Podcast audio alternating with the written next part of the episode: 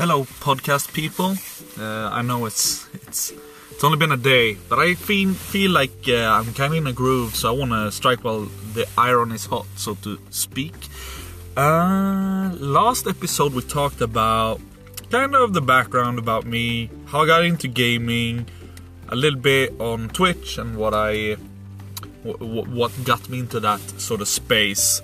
So I wanted to talk a little bit of more st- the streaming space and uh, more in depth about how I got into it. So uh, when when StarCraft 2 or a little bit before, like a little bit earlier than StarCraft 2 2 was announced, uh, I was deeply into uh, I was deeply into StarCraft Brood War. Somebody linked me this crazy clip of uh, of a South Korean named uh, Flash, or his nickname is Flash, and he was crazy young at that time, like 14, 13 or 14, and had just like won a couple of major uh, major uh, games against uh, experienced pros in a big scene, and I wanted to watch that, so I went to um, through uh, the Team Liquid site to find out that you could watch the the vods of the games on a, on a site called GOM TV,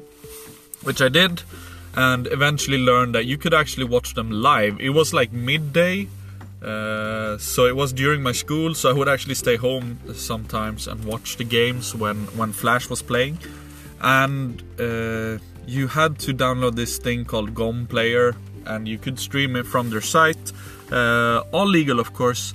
Uh, and that's the first time I actually actually experienced the live stream like this was happening right now at the same time. And uh, something about that seemed really cool to me. Eventually uh, things moved on to uh, to Justin TV I'm not entirely sure how I ended up there. I know I followed a couple of people from the StarCraft scene. This at this stage it was probably StarCraft 2 already I think it was StarCraft 2. I know I followed guys like Idra and Jinro, um, StarCraft 2 players. Jinro, uh, because he was Swedish and, and I'm Swedish, so I, I found I found like I could relate to him. He was the same age as me. He was going to um, was going uh, going to Korea to compete uh, in in the biggest uh, tournaments and stuff like that in in both Brood War and StarCraft 2, I believe, but mainly StarCraft 2 and uh, yeah that's how that's my like first insight into twitch. I also uh, started following a guy called uh, sacriel42 or sacriel his name is chris. Uh, he's stre- he's a full-time streamer and an awesome persona on twitch uh, and i've been following him forever. And he's one of the one of the inspirations to me, what he does is really cool because he's a very educational streamer. Regardless if he's knowledgeable or not about the game, he always comes in with the viewpoint of I'm gonna learn this, I'm gonna explain to everybody how the process of me learning uh, this looks, and that's where his content revolves around, which is super, super cool. He's also really funny and skilled at the same time three things I think you have to be to to uh, to kind of be at the size that he is. Um, but yeah, so I, I, I started following following him and watching him along uh, on and off. Uh, after a while, when StarCraft 2 died down, I went back to Dota and Dota 2, and then all of that exploded as well. Uh, I watched a lot of FPS as well, like Counter Strike and stuff like that. Uh, but it wasn't until a couple of years after I started uh, consuming uh, Twitch content that I kind of found myself that maybe I should try to do this. This looks fun, and I would I would watch majorly bigger streamers, and I kind of had this uh, this um, concept of if I just stream, if I just sit there and talk, people will come here and ask me questions and give me money now that's very far from the truth, and it takes a lot more. Takes a lot more to that, and that's not how you like. You can't you can't generate content through expecting the chat to drive you, or that you are you are you are getting uh, crazy donations, and that your your reactions to that is the content. That just simply doesn't work. Uh, which, at my age, I was around 24, I think, or something, 25, maybe maybe even younger. I don't know. Uh, the first time I tried broadcasting on Twitch, that seemed like, whoa, this is not what I thought it would be. Uh, fuck this, I'd rather just play games than Since nobody's talking and nobody's uh, doing anything, I'd rather just play games and and uh, don't have to hassle myself with streaming. And uh, I put the streaming thing away. I still consumed a lot of a lot of um, content on Twitch, and uh, it wasn't until later that I saw Sacriel and a guy named Strippin, Sam Thorne, play Blood Bowl 2 as a promotional event for uh, for the Legendary Edition, I believe it's called, for Blood Bowl, which was like uh, you got all the you got all the extra extra things, the DLCs and everything. They did a promotional thing where where Sacriel hadn't played at all, uh, the game that is, and uh, Strippin, and I believe it was the Sage. Uh, was trying to teach uh, trying to teach Sacriel about the game. And at that point it kind of just like wow this looks really fun. Uh, I want to learn and I want to document the process of me learning to play Blood Bowl. I want to stream it. I want to make friends in the space. I want to be able to discuss with people in the space about this. This looks super super cool so I started that uh, and decided like overnight like i got the i got a microphone i got a web camera that i bought the last time i tried to uh, stream. I i got a computer it's not set up but let me let me go do it. So i set up the computer i spoke to my fiance and asked her can i use the webcam? She's like no i'm i'm sleeping in the background i don't want to be in the shot i don't want to be seen on the internet. Okay fair no webcam. Can i talk? No i want to sleep. Okay that's fair don't I, am not talking. So I just booted up the stream, opened up the chat, and then you sat and play there, and nothing happened except me playing. Like literally nothing, nothing happened. I asked a friend if he could come in and chat, but since I had to tab out and chat with him and then tab in again, just wasn't fluid at all. So dropped dropped the dropped the notion that I could stream without a cam or a microphone. I had no issues uh, putting my face out there, and streaming with a face cam. So I just decided, okay, so what's the next best thing we can do? Move the computer. And the only space in our apartment, since it's a pretty small apartment, was the was the living room.